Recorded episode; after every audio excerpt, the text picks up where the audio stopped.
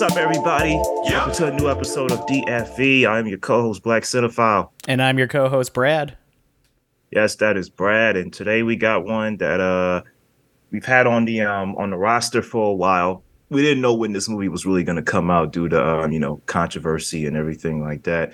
But uh the Flash finally came out this weekend, this Juneteenth weekend. So on this one, we got uh the Flash versus uh Justice League, the Flashpoint Paradox. Yeah, and when it comes to movies to kind of compare with each other, we have the Flashpoint Paradox was a animated movie that came out back in 2013 that covered the comic accurate version of the Flashpoint Paradox storyline, which is the same storyline that the Flash movie has heavily kind of taken from with its inspiration for its story. While mm-hmm. I, I wouldn't consider it an ad- adaptation of the Flashpoint paradox. It's just heavily inspired by the Flashpoint paradox in its like story beats a little bit. I, it's it's kind of like how Captain America: Civil War is inspired by Civil War, but it's not a direct adaptation of it. Right. Yeah. So yeah, of course, yeah. Putting these two together, it, it just makes sense to kind of compare them since it has those same story beats and everything. But sure. uh, I, I think with this one, we should just jump right into it. And I, I know that even though it's a controversial movie, we, we might do something a little controversial here. And I, I say we go chronological. You know, I, I, I wrestled with that coming into this. I don't know if that's the I don't know if that's the best way to go, man. Are you sure? I, I think so because when you think about it, we got to start with Flashpoint Paradox, which came out in 2013. All right, all right. I, I guess I guess you're right. All right, we'll we'll do it this one time. Okay, folks. So Justice League: The Flashpoint Paradox is a uh, DC animated film uh, directed by Jay Oliva. Now, this is an adaptation of the uh, cro- comic book crossover uh, Flashpoint, the comic book crossover event Flashpoint, that I believe gave birth to the New Fifty Two in DC. Yes, it basically was the event that destroyed the DC universe and forced the New 52 line to start. Gotcha. I, folks, you don't you don't have to know about any of that to to like this to enjoy this movie. I'm just giving a little bit of a backstory mm-hmm. here in the comic book world to to this adaptation. So basically, um, the Flash, you know, after uh besting his uh his nemesis uh Professor Zoom, you know, uh, Zoom kind of tells the Flash like you know uh, kind of a cryptic message saying uh, you know you can't outrun. What does he say to him? Uh, you can't basically no matter how fast you run, you can't save everybody. Right, and that's basically the general theme of this film. Where um, you know the next day Barry realizes that his um, um his deceased mother is now alive in the present day, and his powers are gone and he's in a whole nother world and he's trying to figure out what happened. And in this new world, we realize that uh, Batman is not the same Batman. Um, Batman, instead of Bruce Wayne, is now Thomas Wayne. Uh, instead of Bruce Wayne's parents getting killed that night, um, uh, Bruce was killed that night, and Thomas, uh, bent on revenge and forever mirrored by grief, like his son in present day, uh, becomes the Cape Crusader. Uh, Wonder Woman is evil, like like very evil, and has um taken over Eastern Europe. Uh, mm-hmm.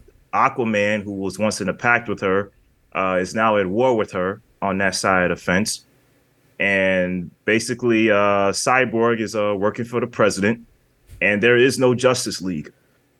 So in this uh, weird, twisted, alternate universe, Barry, uh, well, the Flash, has to figure out a way to get his powers back, uh, team up with uh, Batman, and uh, basically figure out what the hell happened and get back home. Yeah, that's basically the bare bones of it. When this movie came out, I remember everybody was like freaking out because this was like the best adaptation for the Flashpoint paradox that anybody could have wanted in terms of like a visual representation of it because when that comic first came out it was one of those kind of elseworld kind of things that was happening in the main continuity of mm-hmm. DC. So it was kind of like a big deal that all of a sudden, you know, uh, Bruce Wayne was dead. Thomas Wayne was now Batman. You had Hal Jordan never got his powers. Uh, Wonder Woman and Aquaman are at war and it's destroying the planet. It, all these like crazy scenarios that like these would be like one-off kind of things in like Elseworld yeah. kind of comics or what if kind of scenarios, you know. But this was one of those events that it was taking place as like a main continuity event where all this was happening. Mm-hmm. And yeah, it, it, it was a very big one. yeah, I can imagine it was at the time. I remember the whole hype around it. By that time, I wasn't reading comic books so fully. Back then, I was like, uh, my mom was really into the DC animated films as they were coming out, and um, I wasn't really into them that much. But I remember uh, a long time ago when I had another podcast. Um, I think you were still at the uh, the breakfast table Mm-hmm. Um, I was doing another podcast with my friends, and one of our guests said, "Uh, hey, did y'all do y'all watch cartoons?" I'm like, sometimes. He was like, "Did you see that Flashpoint movie?" I'm like, "No, I don't watch the DC ones." He says, "Man, that ain't my mama's Batman. I saw in there. That ain't that ain't my daddy's Wonder Woman. I saw in that movie. You got to watch that movie." And uh, I had always kept it in the back of my mind, like, okay, I'll watch that movie one day. Uh, watching it today, uh, this ain't for kids, man. This is a very dark uh film.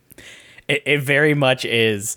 And when it comes to like, I, I love how the parallel was going because as DC's animated universe was coming about, it was the same time that everybody was saying that like DC is dead in movies. You know, nothing's gonna live up to the MCU. The Avengers was like the greatest movie of all time, and as the DC like animated universe was being built up, these movies were just knocking them out of the park left and right. You know, to the point oh, that yeah. people were like, "No, you can ignore what DC's putting in theaters." But did you see what they released on Blu-ray this month? You know, you got to check that out. That's and, been like the running. Go on. I was gonna say that's like that's been like the running joke, right? Like Marvel at one point, you know, at one point, Marvel was excelling on um in live action format but uh, in their animated format, they were being crushed by DC. Mm-hmm. Yeah, yeah, and it's absolutely. It started off with this movie. You know, this was the movie that kicked off their trying to adapt the New Fifty Two comics line, as you had mentioned previously, into mm-hmm. movie format, and it just like Flashpoint kicked it off in the comics. Uh, Flashpoint movie kicked it off for the movies. And so there was a lot of care put into this movie to make sure that it would work out. You know, if you even look at the voice cast for this movie, you know, you have, you know, Kevin Conroy coming in as Bruce Wayne, you know, as expected. But you also have uh, Bradley D. Baker in here, Steve Blum you know, uh, Cary Elwes.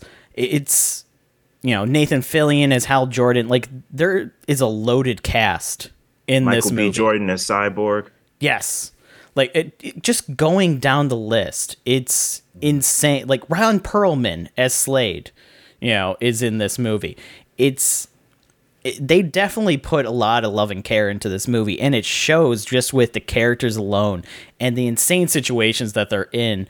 It, it's the writing is a testament of like transferring that from comic to like a motion picture because this is like one of those things that just wouldn't work in live action as well especially with like the way that DC is set up right now because a lot of the characters that play a major part in this haven't been introduced in the DC movie. Mm-hmm. You know. Yeah, um this film I mean this film kind of threw me for a loop, man. Like what the main thing that kind of made me go I don't see that. But I it, it, it really just threw me for a loop was uh Martha Wayne confused like like like crazed by the death of her son becomes Joker. Yeah. Like that makes no sense. Like like that just I, I, don't we don't know Martha that well, but I know Martha wouldn't I, Martha can't become Joker. That just makes no sense. yeah, it just makes no sense. There's a lot of leaps of faith and kind of just uh, playing with wacky ideas in this movie. And yeah, some of them work, some of them don't really work. Uh, you have, you know, like Hal Jordan's entire thing is he's just a very good pilot here. And Yeah, that was when, weird. when he sees like the spaceship and everything, he's just like, you know, then the ring flew off and just went back into space. And obviously, you know, the captain that's there is like, that's the weirdest thing about this whole thing. We- We're rebuilding an alien spacecraft and asking you to fly it, and you're worried about a ring that flew back into space. right, right. Yeah, it's um this film should be fun. Like it, it's it's fun in theory, but it's it's so dark in story. Like it's so dark in its plot. Like like Thomas Wayne is really like like no this guy plays no games. Like he's about to kill kind of like who is the Harley Quinn of this universe. Or like I think her name was Yo Yo or something. Yo, yo, yeah. Yeah. And uh, he straight up like throws her off the building, and then Cyborg comes out of nowhere and uh, catches her. He's like, "You should have let her fall." I was like, "Wow, this guy's uh, this guy's ruthless." But then again, if your wife goes insane and you lose your only son, I, I guess this is the flip side of what could happen. Um, you know, I, I gotta say, um, the one thing that really tripped me out was really Wonder Woman because we always know Princess Diana for being like you know just a, a very noble person right? She's always kind of the voice of reason and the voice of goodness. She is straight evil in this movie. Yeah, she Still definitely has uh she does not hold back when it comes to her hatred of the you know the what is it? The At- Atlanteans and anybody that goes against oh yeah Am- Atlanteans yeah yeah. yeah, yeah. And anybody that goes against the Amazons. So she basically sees anybody as an enemy that's not a part of the Amazons, especially going against the Atlanteans in Aquaman and everything like that. Mm-hmm. But the fight scene that she's a part of, where she's just hacking away at people and everything like that, and it's you know you're watching all these characters fall that in the comics, th- these are big name characters and everything like that. Right. To people that don't read the comics, you might watch this one and kind of go, "I'm not sure who that was. I don't know who this person was. I don't get, you know, the joke of here and everything like that." But at the same time, you can understand like the bloodshed and everything that's going on because, it, like the scene with. uh Shazam, you actually texted me about this when you were like, I don't feel right about that. Yeah, that that's where the film kind of lost me because I feel like, and we can debate this. I feel like a cardinal sin of superhero films is um, you don't kill kids. Like women, women are okay. I, I like like men. Of course, men are okay, but like, yeah, you, you kind of leave the kids alone. Like when she killed Lil Shazam, I was like, that's going too far. Like like that in, in my mind, I was going a little too far. What do you What do you think? I mean, it's to show how ruthless she is. Because at that point, you got to keep in mind, Shazam is the most powerful person in that future because Superman really doesn't exist. You know, nobody knows about mm-hmm. Superman. He's been held in a capsule underground by the US government ever since he landed in Metropolis. And Shazam is basically the powerhouse that people fear. He's the only one that actually stands a chance of defeating Wonder Woman on her own. So, hmm. of course, she's going to you try and like turn him back into whatever form he has where he doesn't have this kind of power and kill him. And she has no disregard. She's in pure kind of like rage, safety of her homeland kind of mode where it doesn't matter to her what happens. She's going to protect her people. And if that means killing a kid, that means killing a kid. Yeah, no, I, I get the logic behind it. I just didn't like it.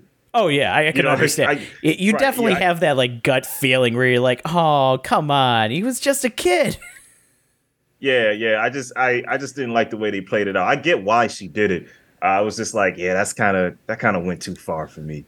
But um yeah, cuz like I feel like this this whole movie she's pretty evil too. Like and I get it. She she's the villain, but it's like uh that flashback when her and um Aquaman have an affair and then that scene where she kills Aquaman's wife. I was like, goodness gracious. Like like this woman is is is outrageous. Um yeah, this is wild. This is a wild movie. Yeah. Uh, more to that, she literally steals her crown, props right. her head up as a trophy to her people, and then sends the body, the headless body, back to Atlantis for Aquaman. Mm-hmm. Like, that is a bold move to pull off. Yeah. But yeah, it's it, this entire movie of like just what if scenarios. It goes extremely hard on all of it, and it poses like one of those like great things where you get to see all your characters that you love like in these different kind of scenarios where you have an Aquaman that's not really protecting people on the surface. He's only worried about the people of the sea. And you mm-hmm. have the people kind of in the middle of this battle, kind of just trying to figure out a way to stop it. Meanwhile, it, there's no Justice League, so the U.S. government controls the superheroes such as Shazam and you know Cyborg, along with mm. what we consider a lot of villains. Like Captain Cold is on that team, Captain Boomerang's on that team. So it's kind of this weird little flip of everything at the same time. Okay, so here's why I got a little confused here, and I, I just don't I don't know if I missed something while I was watching this because I was watching this and writing a review at the same time. Um, so I, I I got a little confused. So towards the end, how does Barry realize that he's the one that caused all of this? Like like like when he's running fast up like like trying to catch up with the other Flash that's trying to stop his mom from being killed at, at, what point did he get that revelation that he did all this? Because I must have missed something. It's so that when he's fighting Eobard Thawne, uh, aka the Reverse Flash, he's thinks that Reverse Flash is the one that caused all this. That he's the one that changed everything, and mm-hmm. Thawne is basically going, "No, that's the best part. I didn't do anything. This is all you're doing. Don't you remember? Don't you remember saving one life?" and changing everything. That one life that you just couldn't let go, that you couldn't save before. You changed it, Barry. You made it so they lived. And that caused the sonic boom that changed everything else around here. This is the world you created. I had nothing to do with it. I'm just going to revel in the chaos that you have created. Yeah. So that's when he so... like remembers that it, it, was his doing. Is oh, Eobard oh, okay. literally tells him, "Remember, you did this." You know, because he's absolutely loving this. It, this is a world of pure chaos and everything, and he didn't even have to do anything. He just got to watch the Flash ruin everything on his own and just be like, "Ah, oh, this is neat." oh, cool. Bruce Wayne's dead. That's awesome. Hey, man, they're they're fighting over here oh, this is great. This is the best timeline. I, I, take this guy as seriously as I take the spot from the from the new Spider Verse film. I, I, am not sold on the on the reverse reverse Flash guy as an actual villain. I mean, no, I'm, he's a villain, but I'm like I'm like this guy. I don't know what the motive is. Maybe there's some backstory I'm missing as to why he hates him so much. Uh, th- there's a lot of backstory between why Reverse Flash hates Barry, but uh, yeah, that's there's been a couple rewrites of that reason everything, but the main gist is Eobard Thawne is from the future, and he basically gets the the powers of the Flash more or less. It's mm-hmm. different, but it does use the same kind of speed force and everything to do it. And it, it's changed a couple times why he hates Barry, but one of the things is that uh, he can only exist because of you know the events that Barry's gone through, which means mm-hmm. his mother dying and everything. So in order for him to exist, he always has to torment Barry. Right, right, gotcha. Um, okay. I just wish the film would have played that a little better. Like, like maybe there, because there is no blink of an eye when we go from uh Barry at work to all of a sudden Barry being in the future. Oh, mom's mom's alive. Like there's no cut at all in in the film. Like we're just automatically in the future. I'm like, usually there's like a little bit of a, a jerk or something. Yeah, they kind of just play it off as you know, hey, we're now in a different timeline. You know, no explanation. But that kind of is part of the lead up of like thinking that Reverse Flash is the one that did something, only for it to be revealed that it was Barry that did something all along. Because you got to keep in mind, like, it's following an event where, you know, uh, Reverse Flash was trying to get his revenge on Barry and kill both of them and everything. And he gets captured and flown off. And then all of a sudden, Barry's in this new timeline and that he doesn't know what happened, what caused it, and all these clues are leading to it being Reverse Flash that caused it. Only for the reveal to be that it was Barry himself that did it. Okay, I got you. I got you. Um, all right then. Well, I mean, I'm I'm pretty much all set on this. Did you have something else you want to add? Uh, not really. It just kind of comes down to this was one of those first examples of when you give the materials to somebody that has a passion for them and goes adapt this, it, you get to see it done right. I- instead of it trying to be, you know, its own thing and everything like that, they basically went, here's the script, here's how we're going to adapt it, and here's how we're going to adapt it well. Yeah, I got you. Um, I'm still going to read the arc because I it, it's on my list. Um, looking at this right here, I, I kind of wasn't expecting Justice League the Boys edition, but uh, you know, for what I got, I thought it was a well told story. Um, it's a well told story that I I got to admit I probably won't watch this again because it, it, it kind of was dark for me. But overall, I think it was a well told alternate what if story. I give it a I, it's a light four for me. Yeah, th- I gotta agree. It's it's a four out of five. It, it tells the story. It tells the story well. I wish it was a little bit longer and it went a little bit more in depth on some of the parts from the comics that kind of were glossed over a little bit more. But mm-hmm. it, there's a lot of potential in like the flashpoint and everything like that. And I would l- have loved to have seen it kind of played with a little bit more. Mm-hmm. Absolutely, absolutely. Uh, all right. Well, let's move on to the next one. that brings us to the latest release, The Flash. This one taking place in the DC expanded universe of live action films. We have the events following Justice League, where Barry is still teaming up with the likes of Superman, Batman, Wonder Woman, and Cyborg in order to try and save the world. And following a bank robbery he's helping Batman with, he gets the idea that he might be able to save his mom if he makes just a small change that doesn't actually interact with anything. In doing so, he's flown into an alternate timeline where he finds out that he doesn't have powers. He meets his younger self and finds that Bruce Wayne is somebody completely different.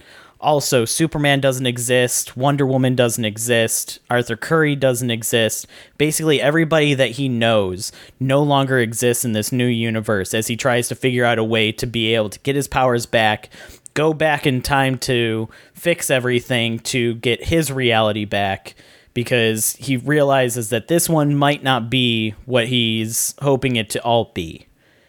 And that's the bare bones of this movie. It very much follows the same kind of idea of Flashpoint where you know, Barry Allen makes a change in order to save his mother and in doing so creates a new timeline, but it plays with it a lot differently than the Flashpoint paradox does. In that it has a lot less character involvement. It's much more focused on you know, Barry trying to figure out what's best for this world or his own world and the timeline in general, while also trying to fix things to make it right. So, what'd you think? Uh, when it comes to this one, uh, I can say when this movie first started with that like opening battle of you know the bank robbery and everything like that, it it has some good jokes. It has its moments and everything like that. But man, did this one make Ben Affleck's Batman seem so weak and like like he did not have control of like a simple bank robbery situation. Well, Okay, okay. So the opening. So the way I look at that, I look at that as the movie trying to give Barry a chance to shine. Because mm-hmm. uh, we know any other day, B- Batman would take care of this. But um, for the sake of plot and for the sake of character development, they got to put it in a situation where Barry Allen, you know, as he tells Alfred, like, I get it, I'm the Justice League janitor. Like mm-hmm. he, he he cleans up the the babies and the nurse and all the all things like that. Um, I really like the visuals of uh Batman chasing Al Falcone um on the bridge and like uh you you uh you, you, like um I don't know how to describe this, but I like the visual effects of him chasing them on the freeway and, and um the way the uh the bat vehicle turns and everything like that. I thought that was pretty cool. Like I, I was, um, it took a while for the movie to actually grab me, but I was like, okay, I, am seeing enough visual action here that I'm, I'm, I'm, I'm intrigued. Okay, but yeah, it's it, when it came to that and everything, I understand where it's like, okay, this is a Flash movie, but at the same time, they like dumbed down Ben Affleck's Batman so much for his like last scene as Batman and it was like, oh come on, you you can at least make him like have the bad guy yeah. pretty simply during the chase and everything like that. Like you could have a really good chase, like you've seen in the Batman. You know, it, it, it was almost like he just wasn't needed in this movie. Right. Yeah, yeah. It, it it there was no real point to him kind of being there to just make him look bad in my opinion. Like have him talk with Barry and everything like that, or have him be on a completely different thing while Barry has to take care of this situation. Mm-hmm. But um, yeah, I, I hear you. So, yeah, I just and I like Affleck as Batman. I like Affleck as Bruce Wayne. Affleck has a very affable, affable presence on on on uh, on screen. He has a very mm-hmm. charismatic presence. But in this one, it feels like uh, man, I don't want to say this, but it feels like he was phoning it in. I was like, I was like, yeah, he just he just seems like he's just there. Like, all right, I'm only here so I don't get fined. Yeah, pretty much. Like, which is a shame because, like I you said, I also loved Ben Affleck as Batman. I thought he was good. I thought he had some like promise to him and everything. But it, it just felt so weird, mm-hmm. see, like this being his last outing as Batman, and this right. is how he goes out. It was like, oh, that was kind of pathetic in a way. Yeah. You know, but it, that's all going on. You, you have the moment where you have, you know, Flash, Batman, and Wonder Woman together. It's like, oh, that's cute. They got the two people in this movie that'll never show up again in anything DC related. yeah, yeah. You know, I again, I thought that was um I expected to see everybody at some point. I'm like, all right, we'll probably see Cavill at some point. We'll probably see Momoa. You know, maybe uh Ray Fisher uh smooth some things over and he'll show up. like I re- I really thought everybody was gonna show up at one point. I'm like, oh yeah, that's cute. Uh, but you know, we only got like like three out of five that really showed up. But um, I was gonna say in regards to uh Wonder Woman, uh, yeah, that was kind of a see. Now I didn't like a lot of Joss Whedon humor in the in the original Justice League, but I felt for this scene it was fitting. Like the whole uh was it the the rope of truth uh, lasso uh, of truth. The lasso of truth and how they're all like like giving like uh, uh, revelations as they're talking. I thought that was a pretty funny scene. And then Barry goes, "Hey, I, the sex thing I said was just a metaphor." And then Batman's like, "Just let it go. Just, just let, let, it go. You can't recover it. It's just let it go." all right, just let it go. Yeah. I, yeah. I, will say that this being the last time that we hear that electronic guitar riff every time Wonder Woman shows up oh, I am so happy I never had to hear that again because it is getting so tiring that every time she shows up in a movie that you had to hear it. It's like God, it's stop it. Stop. I don't know what contract was signed with the devil that this has to play every time you come on screen. Oh, the Danny Elfman theme? Yeah. Oh, okay. Yeah, yeah, yeah.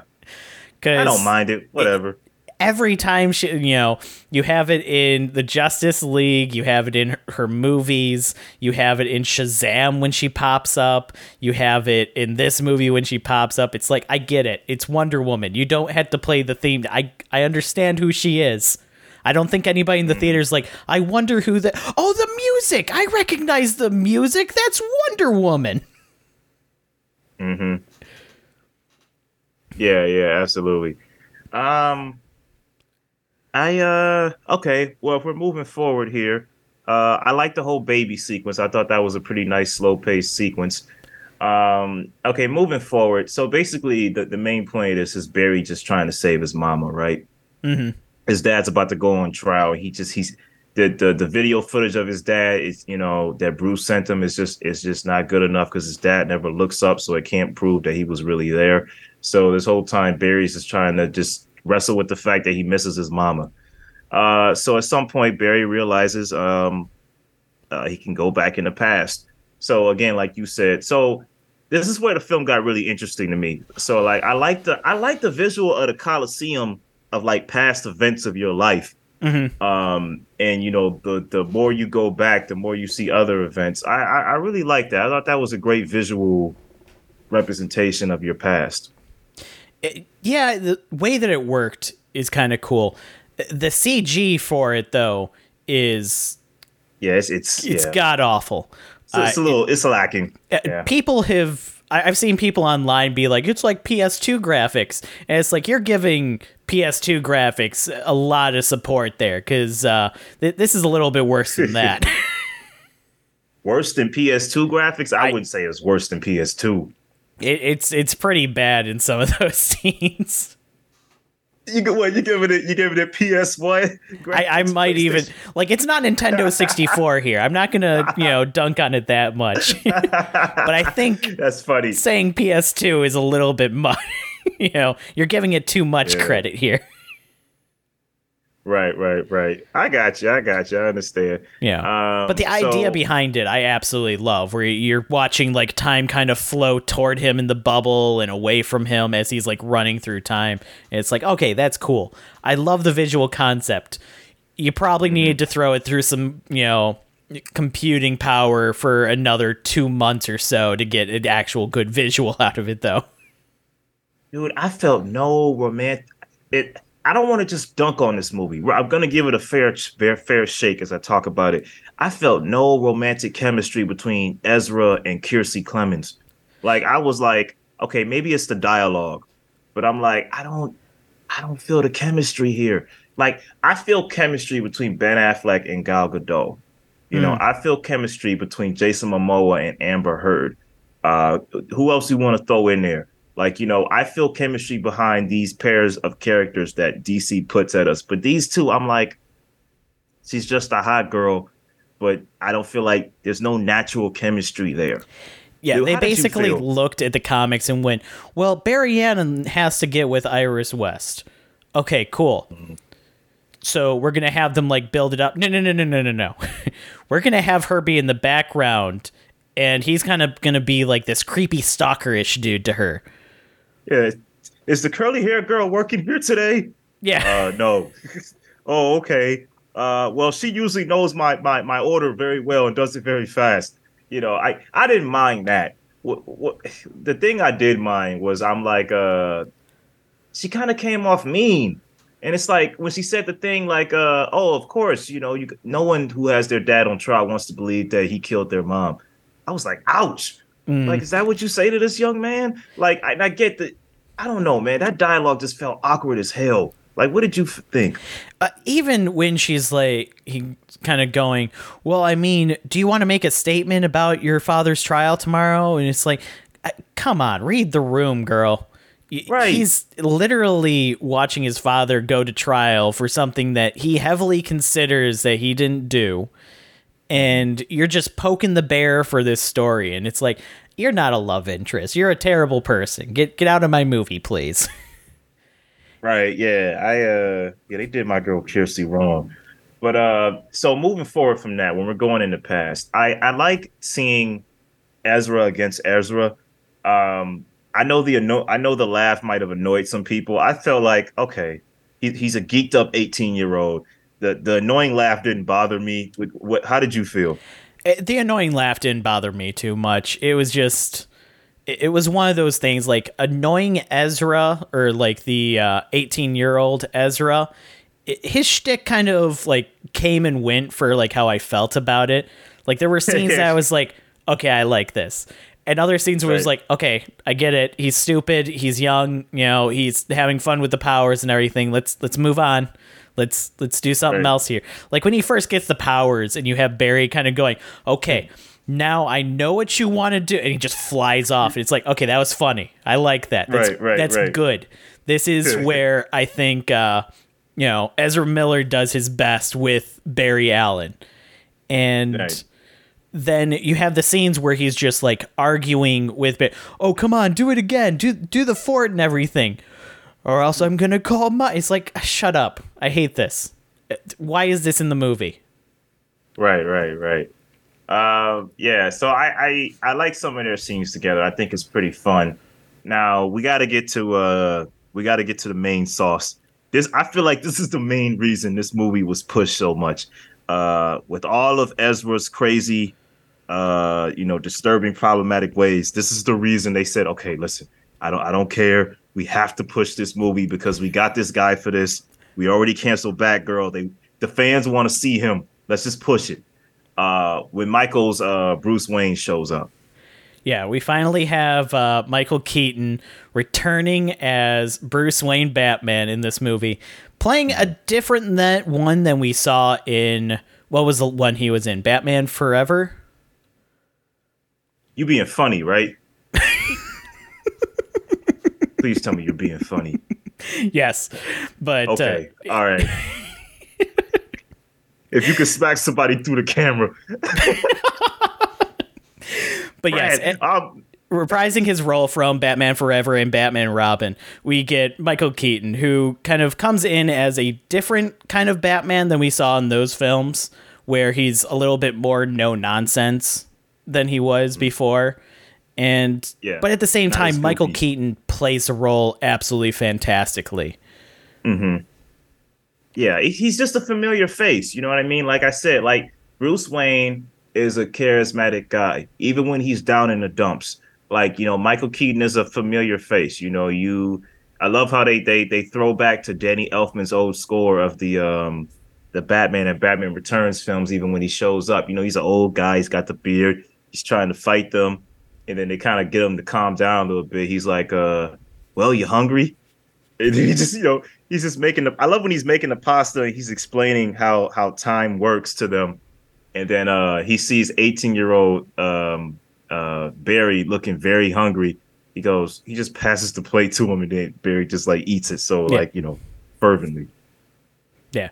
Yeah, I also like when they're kind of going through it. It was a stupid joke, but it did get a giggle out of me when he put the sauce on and, you know, Barry's like, "And what does the sauce represent?" I think he's just making dinner now. It's not it, the Like, the analogy is over. It's it's over.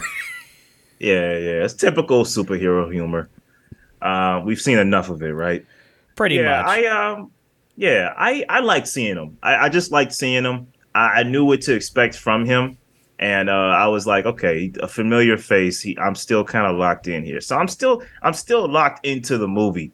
Oh, so yeah. now at some point we're like, uh, okay, we got to get Superman out. I hadn't seen a lot of the trailers. I know there was a Supergirl involved, so I was like, okay, well, well, does Henry Cavill show up at one point?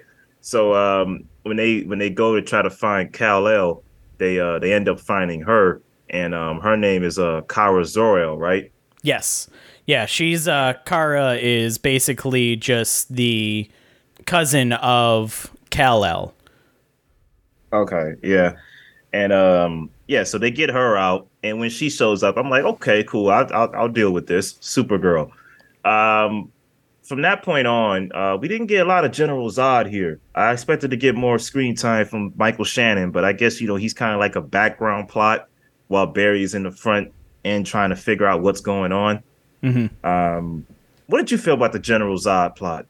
I, it it is a weird villain for them to pick for this movie in general, but at the same time, getting to see Michael Shannon return as General Zod is a really nice touch because I think he played a good General Zod in, you know, Man of Steel, but it, at the same time, like he's not the villain I would have picked for this movie. You mm-hmm. know, I would have thought that they could have pulled something else out. Like maybe this is where we would get to see Reverse Flash come into play, or they Yeah. would end up playing with, you know, Zoom or one of the other speedsters that kind of has a tie to the Speed Force and protecting it. You know, because we kind of get and allude to that when Barry is knocked out of the Speed Force on his way back to the current time and where there are you know speedsters that protect the speed force and from people to tamper with time and use it like that. And i expected that to kind of come into play a little bit more. Obviously i mean jumping toward the end we do find out who that was and everything like that. And it was kind of like oh okay well yeah that makes sense. But i kind of was hoping him to be more of a presence in this movie than just Yeah, definitely. General Zod's there because even when it comes down to it, General Zod is a good villain, but he doesn't do anything in this movie really. Like his actions in this movie are inconsequential. Yeah, this is a yeah. The more we keep talking about it, this, this film is kind of messy because I, you know, because it's like he doesn't do much. He does. He just shows up and says, "Hey, folks, I'm here," and uh, he says, "You have such and such hours to give me what I want." And then he's fighting the army, and then that's when you got the main fight scene. Yeah. Um, yeah, he doesn't do much, and it's a little disappointing. This film is a lot, man. It- even to kind of like talk about like Supergirl, like Sasha Calle, uh, you know, I, I think she does well as Supergirl and everything. She's cool. Yeah, she just fine. doesn't have any scenes. She doesn't have again, same thing as General Zod. She doesn't have a purpose in this movie. She's there to play like the Superman role from like the Flashpoint paradox where they go in and find to get Superman, you know, but this time it turns out it's not Superman, it's just this little girl. Same thing, gets its powers, kind of runs off, comes back as like, okay, let's do this. And it's like, really, in that short time frame, what changed your mind from humans are terrible, they've been locking me up for years to no, no, we, we should probably save them. You know, this is the right thing to do. Well, it's because I think it's because they saved her, right?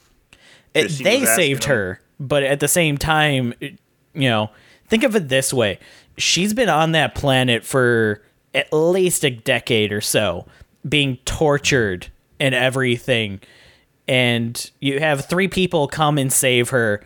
And then she's like, you know what? Humanity is worth saving. This planet isn't, you know, a giant cesspool of, you know, terribleness. Mm-hmm. You know, it- Yeah, I mean- any other situation, she would have gone to Zod and been like, "Hey, man, I'm with you. Let's destroy this shit." Right, right, right. Yeah, I mean, but I don't see her doing that. Like, I, I, I get what you're saying, and, and for the sake of time, it comes off like very you, you got to take a large leap of faith. Uh, but I, I was like, okay, she, it's what it's it's what Clark would have done. I mean, Clark would have taken some time, like we saw in Zack Snyder's Justice League, where he kind of went evil for a minute, and then came back and said, "Oh no, wait, hold on." Uh, you know, like it, it would have taken some time, but I'm like, it, it felt if it uh, business as usual. Yeah. I mean, for as much as this movie wastes on scenes that have nothing to do with the plot and kind of add nothing, they don't even have jokes. It's just people talking mm-hmm. and that's it, and not even talking about something that's heavy to the plot. They could have taken a lot of that out and added some more kind of personality to Supergirl. And I realize that, you know, in this movie, it- Supergirl isn't exactly going to jump out of this and become her own thing in the rest of the DC movies. Right. Th- This isn't her introduction to be everything. But at the same time, you should have a moment where I go, oh, I understand why she's doing what she's doing, other than just Mm. going, well, it's what Superman would have done. So, you know, it she would do the same thing. Really, though? Mm. With the same situation? You know, because even in Flashpoint Paradox, it's played with that Superman doesn't help humanity because mm-hmm. humanity's been torturing him. He comes back to help his friends, which are the people that helped him. He could care less about the planet and everything else. He's just basically trying to protect Cyborg in that movie because Cyborg oh, helped yeah. him. His friend. Yeah, yeah, yeah. Yeah. But that's part of what Superman is. he looks at humanity as something worth saving. Right. Like whether I'm not saying he looks at humanity as his friend, but it, it he, it's still him to the core. You understand what I'm saying? Right. But we didn't Yeah. get that with Supergirl of like that motivation aside from just going, well, it's like what Superman would do. But this is a different character. It's like what Superman would do.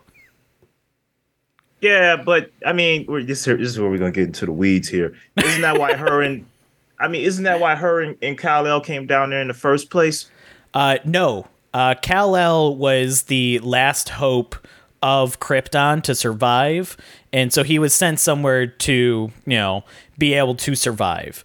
Uh, Kara was sent to guard him, to protect him, to make sure that he's safe. Oh, okay, I got you. I got you. Uh, okay, well, yeah. I mean, I get what you're saying. It, it was a forgivable sin for me. I was like, okay, fine. Um, I, I we got to touch on this. We can't we can't really talk about this movie without talking about this. Uh, you know, it's like with some, it's like you know the the, the way Hollywood is. If a star gets themselves into trouble or does something despicable or is accused of doing something despicable, there there would always be the running joke like, as long as you make money, you could be forgiven for anything. Mm-hmm. Like like you could you could you could you could kill somebody and, you, and as long as you make money in Hollywood, you're good. Uh, sadly, that is the truth for a lot of celebrities. I gotta say, when I was watching this film, I don't know how it was in your in your theater, but a lot of jokes that got laughs were from other characters played by other actors. A lot of jokes made by Ezra Miller's character got kind of a or you know, I I don't know. I feel like I feel like Ezra Ezra put a bad taste in my mouth. But you know, I was like, I don't know. I was kind of observing the audience. I'm like, okay, can we all separate the art from the artist and, and watch this? But I felt like a lot of people. Why? How was it in your theater? Because I don't feel like like Ezra Miller's lines got a lot of laughter. I feel like some people were kind of like, okay. I, I feel like the the line that got the most laughter, which really shouldn't have been prior to everything that he did, this is not the line that would have gotten the most laughter. But when he was talking to his past self and trying to like figure out how to fix things, and he goes, Well, I don't I, I could drug you. I could drug you. That that could happen and everything like that. And he starts going in for the punch. That got a bursting ovation in my theater. everything else that he said, every other joke, you had some like kind of stuff, but overall, not much. that didn't get a big laugh in my theater. The one that got a big laugh in my theater was like, "Oh shit, I I, I gotta go take a shit." Like that that got a big laugh at my theater. Um, but uh, I was gonna say like, uh, yeah, I think he left a, I think they left a bad taste in a lot of people's mouths, man. Because I feel like if none of the controversy happened, a lot of the jokes would have gotten like like natural laughter. See, I you know, that one's that one's questionable still because you got to keep in mind a lot of the jokes and humor in this movie are those same kind of repeated jokes that we see in a lot of superhero movies. And it's kind of starting to get old in a way. Like look at Thor Love and Thunder. You know that movie was just jokes all the time and everything like that and a lot of people just got tired of it being jokey and everything like that and kind of wanted to be more serious and everything. And this movie kind of had that same tonal problem where it would get jokey and then it try and play on something serious and then it get jokey again and you know Okay, I got. Okay, so a couple things there. So so Thor, I haven't seen that one yet, the the Love and Thunder one. But you gotta understand, that's a third film in a in a row. That no, that's the fourth film in a row of uh, Thor films where you know as it gradually goes on, Thor becomes more silly. So of Mhm. course the joke is gonna run out, right? We've only seen the Flash in Justice League. Like Right. you know, we, we we've only seen the Flash in Justice League. So what I'm saying is, even if the jokes are par for the course, if Robert Downey Jr. is on screen as Iron Man, giving a bunch of sardonic lines, regardless if it's been done 20 times over, we're gonna love it because Robert Downey Jr. is is has got a great redemption arc in his personal life. You know what I mean? In his personal life and how he's Mm. like bounced back from his you know time of like like doing drugs and stuff. Because if Ezra Miller never got caught up in the controversy that they got caught up in, I think because of what we look at Ezra Miller as. Oh, Perks of a Wallflower. Oh, we need to talk about Kevin.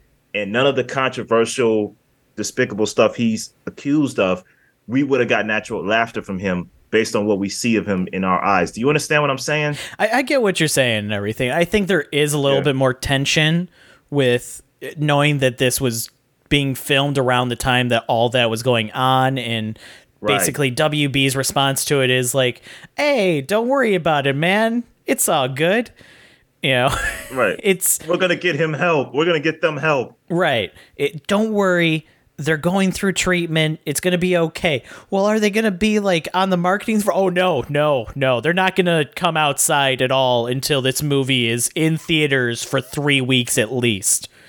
Yeah. Right, right. So going from that, um, going back to the movie, uh, I like the last minute twist about the uh, the dark speedster being future 2013 Barry, who's obsessed with trying to save uh, the Bruce and um, uh, uh, you know Supergirl of his world, and that's how he became that way. I I I like the theme of you can't save everybody. You know, going back to Flashpoint Paradox, I I like that theme. Yeah. Yeah, it's it's definitely I will say this, you know, when it Michael Keaton's Batman died the first time and everything, I, I definitely had that moment of like, oh shit, we finally just got him back after what when did uh Batman Returns come out? That was early nineties, wasn't it? I think late 80s. Was You it late be eighties? Because that was nah, I, it might be late eighties. Because that was the last time that we got to see him as Batman and everything like that before he got replaced by Val 90s. Kilmer and then George Clooney. But so seeing him on screen again, it was like, oh man, like I knew that he wasn't gonna walk out of this film and be the new Batman. This was kind of one time thing, but seeing him die still like it, it that one hurt a little bit. I'll admit. I don't know if you got that same feeling. Can I be honest with you? Go on. I don't know if it's I don't know if it's because I saw it early, but by that point I had kind of taken a little bit of a nap because I was like, I I kind I kind of I kind of I kind of snoozed off, man. And then um and then when I woke up, I was like, oh shit, Batman's dead. Oh jeez. and then, and then all of a sudden we saw him back in the whole time space trying to save things, and I was like, oh okay, yeah, I. I, I think it was. I don't know if it was the early Showtime, man, but the movie had uh, by the point when they're trying to fight Zod, it, it kind of it was kind of hard at holding my attention. See, I think that was probably the best part of the movie to me was the fight scene with Zod because at least something was finally happening in the movie. Because the rest of the Yeah. movie is a lot of talk and a lot of, you know, oh man, so why do you want to save this universe? Because this is the one where my mom lives. Yeah, mm-hmm. but e- everything else is kind of, you know, in the shitter. Yeah, but my mom's still alive in this one. So, and he doesn't understand that he's missing out or he has something that I never had, blah, blah, blah. And, you know, it's like, oh, okay, cool. Yeah, whatever. Is, is this going somewhere? Can we, can we move along movie? I get it. Yeah, I some things I felt was very pandering, and I get it. I, I as a as a if you're a diehard Batman Batman Returns fan, I guess it gave you what you wanted. But the whole thing about you know, you want to get nuts, let's get nuts. Like he didn't need to say that. I don't like, care. he I was grinning ear to ear. You shut up. I needed that line in this movie. I was grinning to ear to ear with that. You did you didn't need the line. You just wanted him to say it to to to to to, to help your inner fan. I, I needed it. Uh, I, I'll tell you what though. I'll tell you what I saw that made me kind of grin from ear to ear. Uh, you know, uh, this guy is a favorite of the podcast, folks. We we got to talk about when Nick Cage uh, likeness showed up. Yes. Actually, that was Nick Cage. So, oh, it was. yeah, so Nick Cage did actual I don't know if it was mocap or whatever for it, but Mm-hmm. he actually did the scene and then they used uh you know, deep fake, you know, de-aging CG Right, right, right. and everything on him to make him look like he came out of a PS1 game. But at the same time, that was Nick Cage that did it. Yeah, when I saw that, I was kind of smiling. I was like, ah, man, that- Yeah. that's well done, well done. I'll admit, even with him fighting the giant spider and everything from Superman Lives, like that whole story and everything, I loved it. that looked like the the villain from the Matrix. You know when they were in those little pods, the machines. Oh That's yeah, the that the one was. that's like going pod to pod and like moving everything. I seriously thought they was about to show Keanu Reeves. I, I was like, I was like, Neo? That doesn't make sense. Yeah. But I was like, oh no, that's Nick Cage as Superman. Okay. But uh, yeah, for anybody that has not seen the documentary, uh, "The Death of Superman Lives," I think that's what it's called, and it, watch it. It goes through the entire story of like Tim Burton's Superman movie and how the writer for this movie had all these crazy ideas for it that were just not Superman whatsoever, including mm-hmm. him fighting a giant spider. Mm-hmm. And it's absolutely like an insane kind of documentary and everything like that and mm-hmm. about this story of like Nick Cage almost was Superman for a movie and that's that's incredible. I'd see it. Yeah, that is incredible. I mean, I, I'd see it. Uh, yeah, I, I'll check out that documentary. I have heard of it, but um, I like the Christopher Reeves uh, little wink. I thought that Yeah. was pretty cool. Uh, him standing next to uh, Supergirl. Yeah, I Um, can't remember like what her that. name is, but yeah, the, the big thing is that was the first time that they were actually on screen together too. Oh, I didn't know that. Oh, Yeah. that was pretty cool too. Yeah, I liked all of it. I like I liked seeing all the little winks as the worlds start to collide. I thought that was uh pretty solid. Um going from that, uh, you know, when you know Flash kind of decides, uh, all right, I can't I can't save mom. You know, um, I like the emotional scene in the supermarket. I thought that was cool. Um, I thought that was very emotional. Uh the final reveal in the end kind of made me smile when uh when George popped up. Oh yeah, a completely different Bruce Wayne again. Right. Yeah, that made me smile. I'm like, ah man, George Clooney. Because I always thought George was a great Bruce Wayne. He was just a corny Batman. he had a bad movie to work with. A lot of people give him Yeah. flack and everything like that because, you know, you got to keep in mind after Michael Keaton, you had Val Kilmer come in for, you know, Batman Forever and then he, He was in, bad. you know, and George Clooney just had a lot less to work with as a Batman movie with uh his was Batman and Robin. Yeah. Yeah, where it, there was just a lot going on with that movie that was out of his control. He did fine in that movie for what he was given and everything. I wouldn't mind seeing him kind of come back as like a cameo of Batman again in the future in some kind of movie just to see how it would work out under like a different direction and everything. Yeah, I got you. I, I I agree. I think he could do it. Absolutely. Um, all right, so let's get to the meat and potatoes. So overall, I'm looking at this movie as a all right, listen, I'm I'm listen, controversy aside, I'm looking at the movie. I, mm-hmm. I give it a strong 3.5. I, I give this one a three out of five. It's it's an okay mm. movie. It, it to me, there's a lot of things that's lacking in when it comes to this story that they could have played with. General Zod is the villain is a weird choice. I'm just not a fan of that. It, they didn't do anything with been better. Supergirl. You know, Michael Keaton's Batman. I absolutely love seeing him. Being able to see him again in that suit is great. I love it. Mm-hmm. Let's go nuts, uh, ear to ear. I don't care. Shut up. It was great. And, but, you know, the, the rest of this movie is just, it honestly, when it came to this movie, the way that like James Gunn is constantly like talking about his plans in the current movies and everything, he's like, yeah, Flash, you know, is going to set up everything for the new DC universe. It, Aquaman's kind of in there. You guys really got to see Blue Beetle. And those have been his comments about these three movies. So this one I don't know if it's really setting up for the DC universe as much as everybody was expecting cuz aside from us seeing George Clooney as Batman, which is something that's not going to stick cuz we're getting a new Batman for Brave and the Bold and we're obviously going to get a new, you know, Superman movie coming up and everything. But keeping, you know, Arthur Curry Aquaman for Jason Momoa in that end credit scene just uh, clusters everything up a little bit more because there were rumors that he was going to start playing Lobo, which, if he's Arthur Curry in this universe still, how does that work? And yeah, that end credit scene, man, um, not one of my favorites. yeah, Uh, kind of pointless. it, it just adds more confusion because you have, I mean, on one side, you could have played it off as like, oh, he's actually Lobo now, but Barry calls him Arthur Curry. But he also, when he's like handing a ring to Barry and, you know, he's acting as like this homeless man and everything, he gives the ring to Barry. He's like, hey, you know, go trade this for beer. And Barry's like, this is Atlantean, you know, jewelry.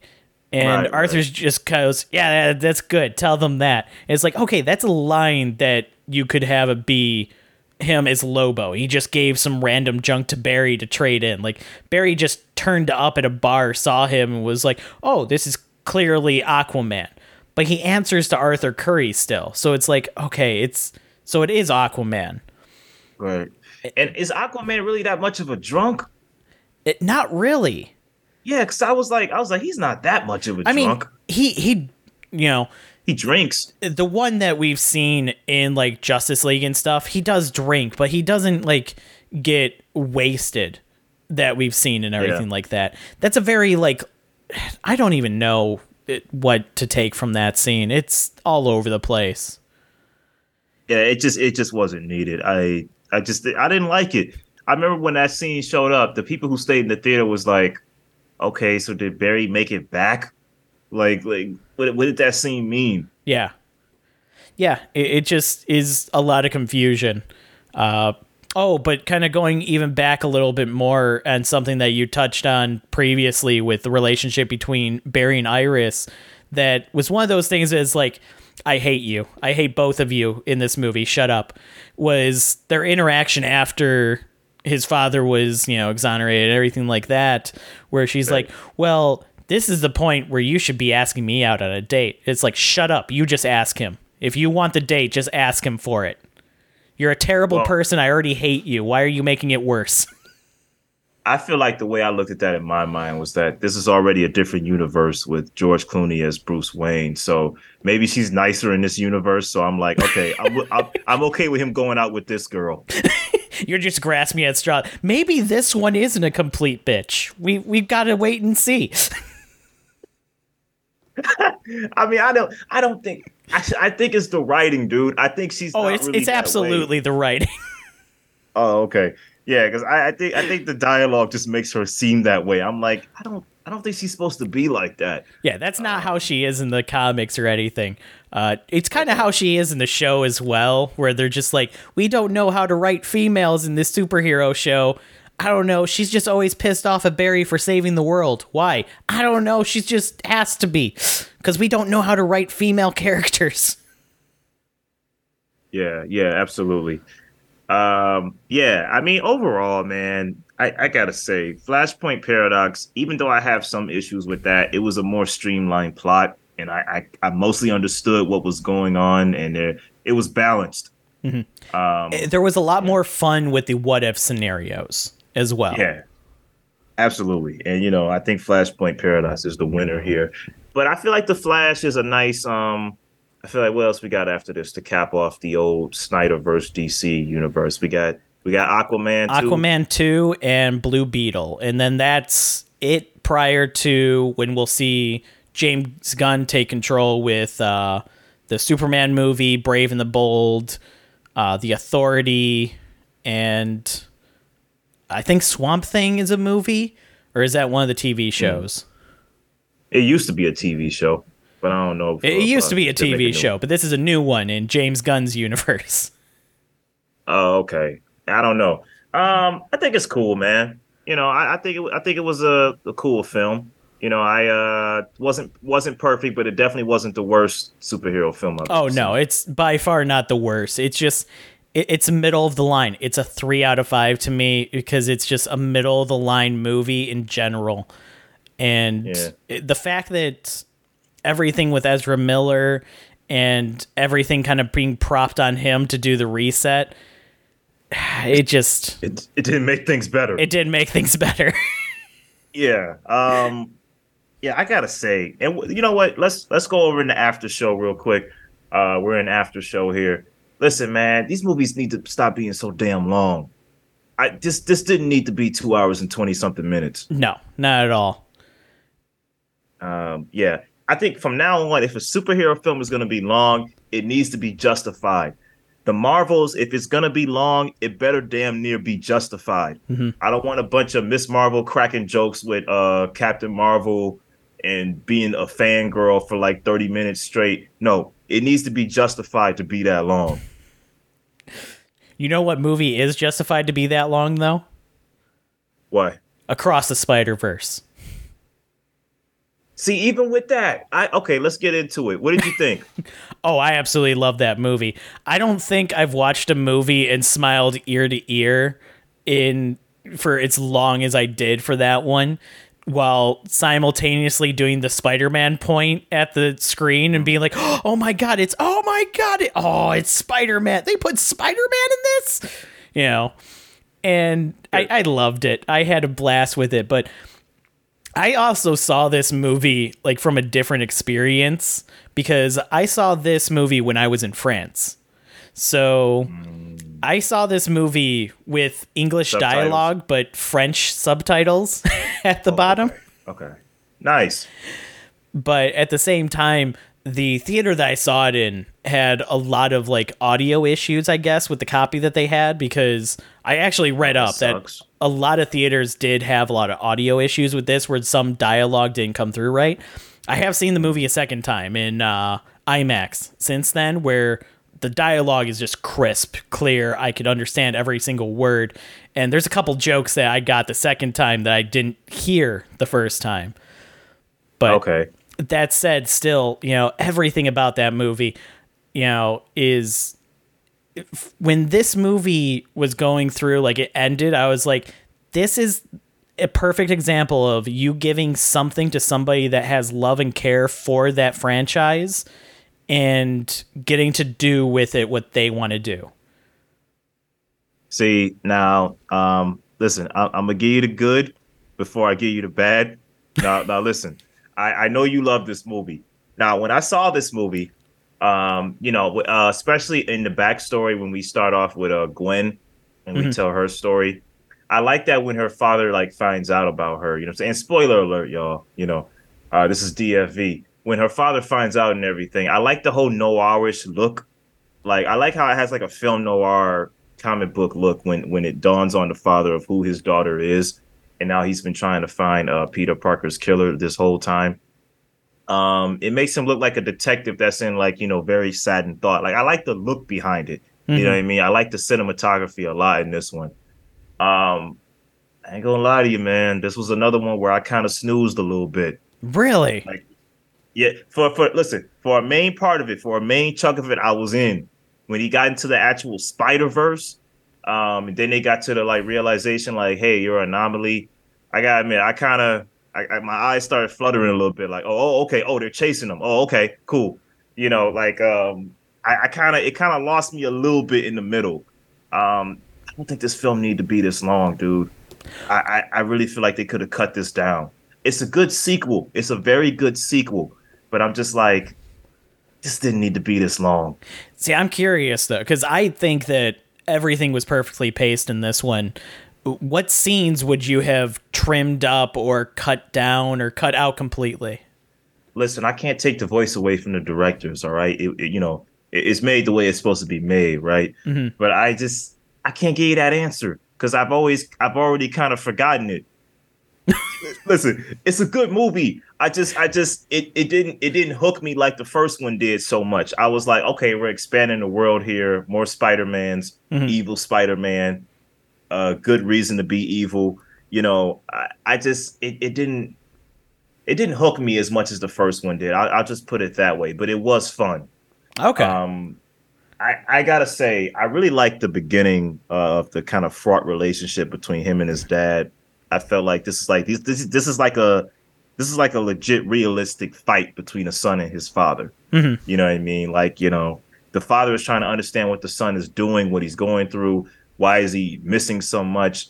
Because he loves his son, but he doesn't want him getting caught in the wrong with the wrong crowd, like he was with his now deceased brother.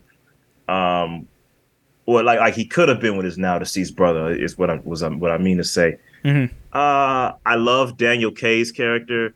Which Spider Man was he? Uh, he was the British one. Uh, the British one. Wait a minute. You know, uh, the punk one, the punk Spider Man. Oh, yeah, Spider Punk. Yeah, yeah, yeah, yeah. I like Yeah, Hobie. I, I, right. I like I like his uh story because uh I like when he's talking and everything. He's like, uh, yeah. So you know, my main life, I was. Oh, you think I'm gonna let you know who I am, blood? Like, Yeah. I like- Think I'm gonna let you know my uh, secret identity just like that? Nah, Right, nah, I nah, like nah. that. that was pretty charming. I, I I liked him as that character. Uh, the spot. Again, I didn't take this guy seriously, but I think that's part of his shtick. You don't take the spot serious right. until he becomes serious. hmm Like you know, but I like Jason Schwartzman's voice as him. I was like, oh, okay, that's pretty charming. Um, that's pretty funny, quirky. You know, I, I like the characters. Issa Rae. I usually love Issa, but I could take her or leave her as Spider Woman. I, you know, come on, a, a pregnant Spider Woman driving on a motorcycle. I, I just, I wasn't sold on that. It, it's straight from the comics. It, it's 100% Really? straight from the comics. I see. Yeah, uh, then, Jessica that- that- Drew as uh, it, it it was from after Secret Wars in her uh, lineup of comics. She was pregnant while being Spider Woman. Okay. All right then. I mean, even if it's from the comics, I still. I mean, yeah, buy I get what you're saying and everything, but I'm letting you know that was an absurdity that they created for the movie. That that's absurdity that they ripped from the comics and threw into I would be screen. reading this as a comic, going, okay, and then just flip to the next page. But um, you know, I usually like Issa, but in this one, I was like, all right, sure, whatever. Um, yeah. So so going from that, right, when we get to the cliffhanger, uh, I was kind of like, okay, okay, why should I care? Like like like when when we get to the cliffhanger that he's in the wrong universe, I was like, oh, okay, that's a nice twist. I kind of thought the movie was gonna keep going. Mhm. Like I was like, okay, so like, well, where where do we go from here? And then when we get to, you know, oh shoot, uh, he's not the prowler, he's the prowler in this universe. I'm like, okay, so where do we go from here? And then it ends, and I'm like, wait, what? But he can he can easily break out of that. Like what? That's the ending. It- I, I didn't like that cliffhanger. See, he can still break out of it very easily and everything, but the question is, where does he go from there? Because Exactly. You know, yeah, that's that's the cliffhanger is what comes next. I get that this is like a two-part movie and everything like that. No matter where they stuck that cliffhanger, there's always going to be people that are like that was stupid. Why would they put it there? It's like where else would they put it? You know. So so when in my mind, where else would they put it would be either the point where he tells his mama, "Mama, I'm Spider Man," but we don't we don't see the response. We don't see oh you're in another universe. We do it there. Again, I'm not a director, so I can't I can't dispute with their vision. Mm-hmm. Or the moment he just runs. a- There's different. Many moments he could do it. There's moments where he finds out he's the anomaly and they're trying to chase after him. And the rest of the movie, I think that would be way too early to cut it there. It could be, or it could be when he first leaves and we don't know where he goes, or then we, then we see he, he goes to another universe, like, oh, he's going to Earth such and such. We don't know where he goes. Cut right there. I feel like putting it at an awkward place like that, I'm like, dude, he can get away. Like, like we, I, I- don't care about him reconciling with the with the with the him in another universe. I want to know where do we go from here. Like, you know, like, like okay, I- so I, I get Okay, what so you're saying and everything like that, but it's one of those things where, like, I, I kind of agree. It's it's a weird place to cut, but at the same time, thinking on it, it's like during the movie that we've seen so far, I don't know where else I would have put that cut where it would have had more impact, less impact, or felt cleaner. But at the same time, I'm curious, like looking, you know, toward the future and everything like that. When Beyond the Spider Verse comes out, and after that, if the opinion's still going to be the same of that was a bad place to cut, or if at that point you'll go, okay, that was actually a good place to cut. So let me let me put it to you this way. So remember when the Matrix, uh, before that awful fourth film came. so remember when Reloaded stopped and we realized, oh shit, Trinity is like, um, no, it wasn't Trinity. Uh, Neo was lying side by side by Smith in in, mm. a, in a human uh, surrogate. So that right there, right? That leaves it off where it's like, okay, Neo can't easily get out of this one. Neo's still in the Matrix before you know revolutions came. Uh, but Trinity's still there. Trinity's awake. So what's Smith gonna do to Trinity? Taking that to this, where it cuts off like, oh shoot, it's Miles against Miles, but you literally see Miles breaking the rope. I mean, you literally see that Miles can get out of this. Whereas you don't know how easily Neo can come back to the real world to save Trinity from human Smith. Uh, you get what I'm saying? Like, you know, a lot of people got mad that that the, the revolutions felt like a second part of Reloaded, but it, they were shot back to back. Mm-hmm. So I don't know. I, I just feel like that cliffhanger just it didn't leave a bad taste in my mouth. I was kind of like, when it ended, there was literally somebody in the theater that said, "What the hell was that?" You know, in the whole in the whole audience laughed like, "Yeah, that was a weird cliffhanger." But you know, like uh, we kind of walked away saying, "Oh, but that was that was that was fun." Yeah. But uh, yeah. I, I'm curious to see, you know, because I agree it's it is a weird cliffhanger, but I don't have as contention about it. But I am curious to see where the next movie picks up and everything like that to see like would there have been a better spot to have a cliffhanger? Mm-hmm. Because at the same time, uh, for all we know, you got to keep in mind we have multiple stories going on. That could have been the cut for where we find out things that are going on with Miles. And now we have to deal with, you know, everything that's going on with Miguel in his in 1610's universe trying to find Miles. We have Gwen getting people together to go find Miles.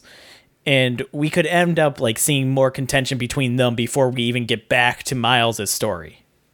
But again, like again, I gotta ask, what what is that supposed to do? What is what is Miguel gonna do? Uh, taunt, uh, try to find um, uh, Miles' parents and hold them hostage while Miles is in a different universe and doesn't even know they're hostage. like what? Like again, like I, I and then and then Gwen uh, bringing the gang together. I'm like, but but Miles, all this boils down to Miles can get out of this situation. Mm-hmm. This isn't really this isn't really a dangerous cliffhanger where the car is about to go off the cliff and you know uh, such and such needs to get out the car before they drown in the bottom of the ocean the superhero isn't in trouble. He can get out. Like like I, I mean, I he can get out of the partial situation he's in, but he's still stuck in that universe. I think that's enough. what it comes down to. His goal right now is to save his father. His father is in another universe. And unknown to him, you know, the people that want to keep everything, the canon events going as they are, are in that universe as well. He's stuck in another universe, staring himself down, not having a way to get back to his universe. His problem right now isn't the Prowler. His problem is he's somewhere that if he stays there, he's going to die because of the what I can't remember what they call it, but where they kind of glitch in and out of mm. when they're not in the right universe. You know, that's more his problem. He's stuck in a universe with no means to get out. And as far as he knows, he has nobody to support him because he doesn't trust Gwen. He doesn't trust Peter. And he knows that Miguel is out hunting him. Mm. Yeah. That that's where uh, it is. The tension isn't, oh my god, how's he gonna, you know, get off of this, you know, basketball thing or the what was it? It was a punching bag that he was attached to because it's yeah. the same thing as like into the spider verse where he tied up peter parker to it and peter gets out of it is like you know don't watch the mouth watch the hands and it's the same scene right. just playing out in this one where he gets to use that knowledge from peter to play the same thing on this version of miles but that's not the yeah. concern that's not the problem he's facing the problem he's facing is he's stuck in this other dimension with no means to escape it in yeah. order to save his father. I guess, man, but uh, that whole long-winded way of you trying to explain it to me, uh, I almost snoozed a little bit. Like, like you, you know what I'm saying? Like, I, I get what you're saying, man. I just didn't think it need to be this long. Um, I give it a very light four. Uh, I give this one a six out of five. Okay. All right. Let me talk to the non-fan Brad for a second. what do you give this film? Uh, it's a five out of five. I honestly loved the background, like the way that this movie.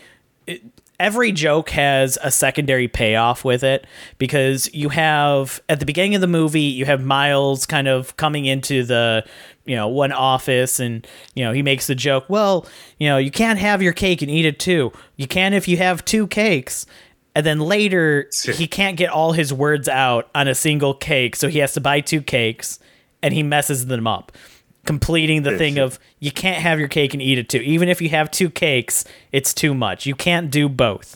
Which then proceeds in throughout the rest of the movie of you can't have both. You can't do both. And him still fighting and trying to do both things every single time, including the major thing of him trying to save his father and save the multiverse. You know. Uh, you also have like uh, when he's talking to the spot and you know doing the whole like you know why do people say ATM machine? You know the M stands for machine, right? And that pays off later when he's you know in uh, the Spider-Man India or Mumbattan, and he's talking to the Spider-Man there is like, oh, I love chai tea. Chai means tea. That's like saying tea tea. Right, right. Yeah, I You know- guess. Yeah, that was a pretty funny joke. Every joke in this movie kind of has like a secondary payoff, and there's a lot of background details in it. You know, like Hobie's entire aesthetic is um, fantastic on every regard. down to the fact that some of like his clothing and you know things he interacts with are in a different frame rate than the rest of him, which is still in a different frame rate from the rest of the movie. You know, the amount of detail that they put into that and the fact that, you know, you see him like stealing stuff, you know, as they're walking through the Spider Society and you later find out that's what he used to create his own you know wristband uh, the fact that he's there for like miles throughout every part of the movie as the you know anti-fascist of just i hate everything about you know creating groups and everything like he represents punk perfectly in this movie Yeah. Yeah, I I hear what you're saying, man. It's just uh I just thought it was it was very good. I I just I'm not giving it I wasn't blown away. I, I was just like, okay, cool. Um but I I have high hopes for the for the you know, you know what? When I get high hopes sometimes I play myself. I I I am intrigued to see the last one. Oh, see, I have high hopes for the last one because I, after Into the Spider Verse, I went into Into the Spider Verse going, this is going to be a good movie, and came out being like, mm. this might be the best Spider Man movie I've ever seen. And going into this one, I was like, okay, this is following up what is potentially the best Spider Man movie ever. What can they do? And I think they knocked it out of the park on all accounts. Oh no, sir. No, no, no, sir. We we're not just gonna discredit Spider-Man 2 in, in uh No Way Home like that. Oh, I said one of. Oh, okay. I thought you said the best. Yeah, one of the best. Oh, okay. you know but it, it, it comes down to like going into this when i already had high hopes and it exceeded that but yeah it, I, I get what you're saying with you know everything like that and but when it comes to the animation the dialogue the jokes you know everything about this movie i think it was on point i loved you. every bit of it I got you. I I understand.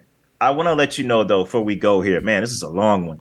Um, I saw two films. Uh, one of them I'd like to recommend to you. Um, the other one, if you catch it, you catch it. Uh, dude, this film coming out called The Blackening. It's already out. Uh, Have you heard of it? I have. That's the horror movie of just the entire black cast, right? Or the dark Right. comedy horror. Yeah, so it's it's a it's a it's a horror comedy, and um, you know, usually the running joke with horror films is that uh, when you have a black ca- when you have that one token black character, they usually die first or one of the first characters to die.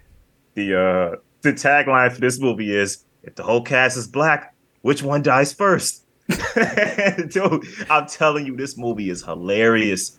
I mean, it, it, reminds you of the scary movie One and Two Days when the Wayans brothers were behind it, mm-hmm. and uh, they were actually funny.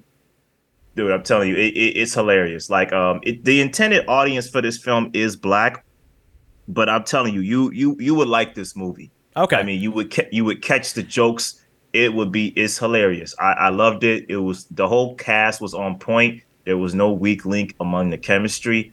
It's just it's a laugh riot, and I uh I'm I'm writing my review for it now, and I would honestly give it a, a 4.5 out of five. Okay. See, when it comes to like dark comedies and everything like that, when especially when it's tied to a secondary kind of genre, when it whether mm-hmm. it's like thriller or horror or something like or a drama, I can usually really get behind that. And I can say that I saw the trailer for this one, and I was like, okay that one seems good. I can't tell if they mm. put their best in the trailer, and I'm gonna watch the movie and be Absolutely like, "Absolutely not." Okay, so it's that excites that me. This, this is one that I have on my list that I want to check out. Because I had that issue. I was like, "Dude, were the best jokes in the trailer? Mm-hmm. The best jokes were not in the trailer, man." Okay, I'm telling you, it's funny. Um, I also saw Pixar's Elemental. Now, this film you know, Pixar, you, you you, always like to know, okay, what are they going to do next? What what inanimate object or inhuman thing are they going to try to personalize and make emotional next? so they focus on elements, right? You know, yeah, fire, fire, water, and air. Now it, it makes sense within the, the context of the film, like you know, the, it's it's a rom com. Uh, so the, the you got a fiery woman who's like you know, like like like like like prone to like like emotional outbursts you got a, a, a water element that's like very in touch with his emotions, very emphatic. He cries all the time, mm-hmm. and they fall in love. But you, I like the themes that this movie's push, and it, it kind of makes it dangerously close to Zootopia in comparison. But you know, you got themes of um xenophobia, marginalization, uh, racism, microaggressions. Like I like the themes of this movie, and I love the character work. But the plot kind of the plot is kind of trash. Like the like the plot's kind of weak. Okay. Like, like the, the the the things that are at stake in this film, like the like the main plot line, is just it's not strong enough. See, when I saw the trailers for this one, I kind of just thought eh, this doesn't look like Pixar's best. It's it's not their best, but it's far from their worst. Okay. That that's yeah, actually I, a pretty good review for it yeah, it's it's it's not their best, but it's it's far from their worst. Like you like the characters in this movie. The characters are very well written. The plot just isn't up to par with the characters, is what I'm saying. Okay. Um, yeah, I give it a straight. I, I give it a 3.5 out of five. It's not a bad movie. It looks good and uh, great voice acting, but it's just like the plot is like it, it's just not needed. Like I feel like if you focus really on the characters instead of the the plot and be like, oh, we need to take care of plot A and also service plot B, it's like we, we don't need all that. Understandable. All right, all right. Awesome. All right, yeah, uh, this has been a long one. Have you seen anything before we get out of here?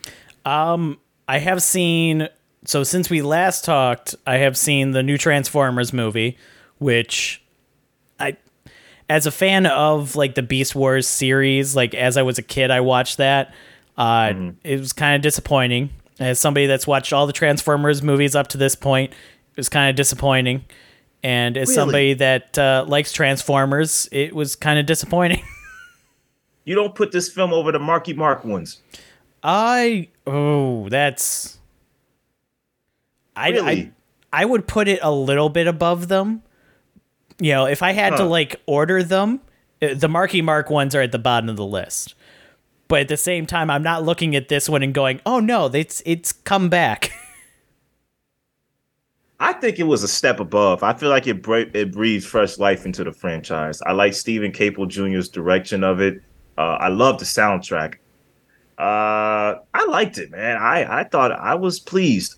Oh, see, I the entire time of this one, I was just like, "Oh, good, a new MacGuffin that they had to get." I wonder what's going to happen. I bet part of it's in a random part of the country that they'll have to go to. Oh, what do you know? The MacGuffin's in Peru. Man, okay, let's go dude, to Peru all, now.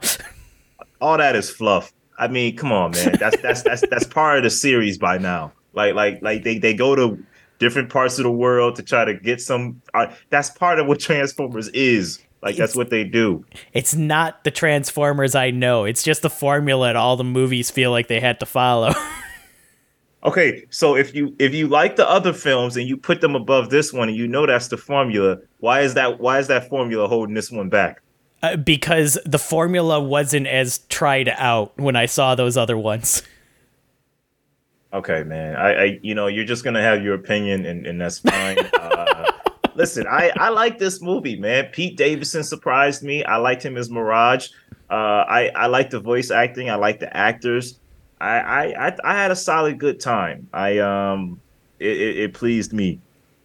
Yeah, it, it it wasn't the worst movie of the Transformers by far but it just for what I expected from it, especially following Bumblebee, which I thought was a fantastic Transformers movie. It, this one disappointed me that it started going downhill again since then. I'll say this: Optimus Prime was a little trash, but I feel like I feel like we can we can excuse that because this is before the Optimus Prime we see in the Shia LaBeouf films. But he he was a little trash in this movie. Yeah, eh, the Beast you know, or the Maximals didn't do anything in this movie. If you took them out of this movie, there would be no changes really. Let's be honest. Think about every scene that they're in. Yeah, they're just there to warn them. They didn't really do anything. They didn't do anything. The the whole like, oh my god, look, we have the Beast Wars in this one. No, you don't. You you sh- you basically put cardboard cutouts in the movie, and we're like, look, it's Optimus Primal. Does he do anything? He's there. Look, see, we put him in the movie. He exists he exists, right? Um, but listen, man, I'm not going to see Transformers to see, you know, how the Transformers going to get out of this one. I go to see ro- robots slicing each other. We know what this is. Which, which we got like five minutes of at the end of the movie. uh, we got a lot more than that. Um, but all right, man, I hear you on that one. Uh, but all right, let's uh, let's go ahead and cut this here. Uh, you know, it's been another great episode of DFV. Uh, remember to, um, you know, watch movies, like movies, and uh, see you on the next one.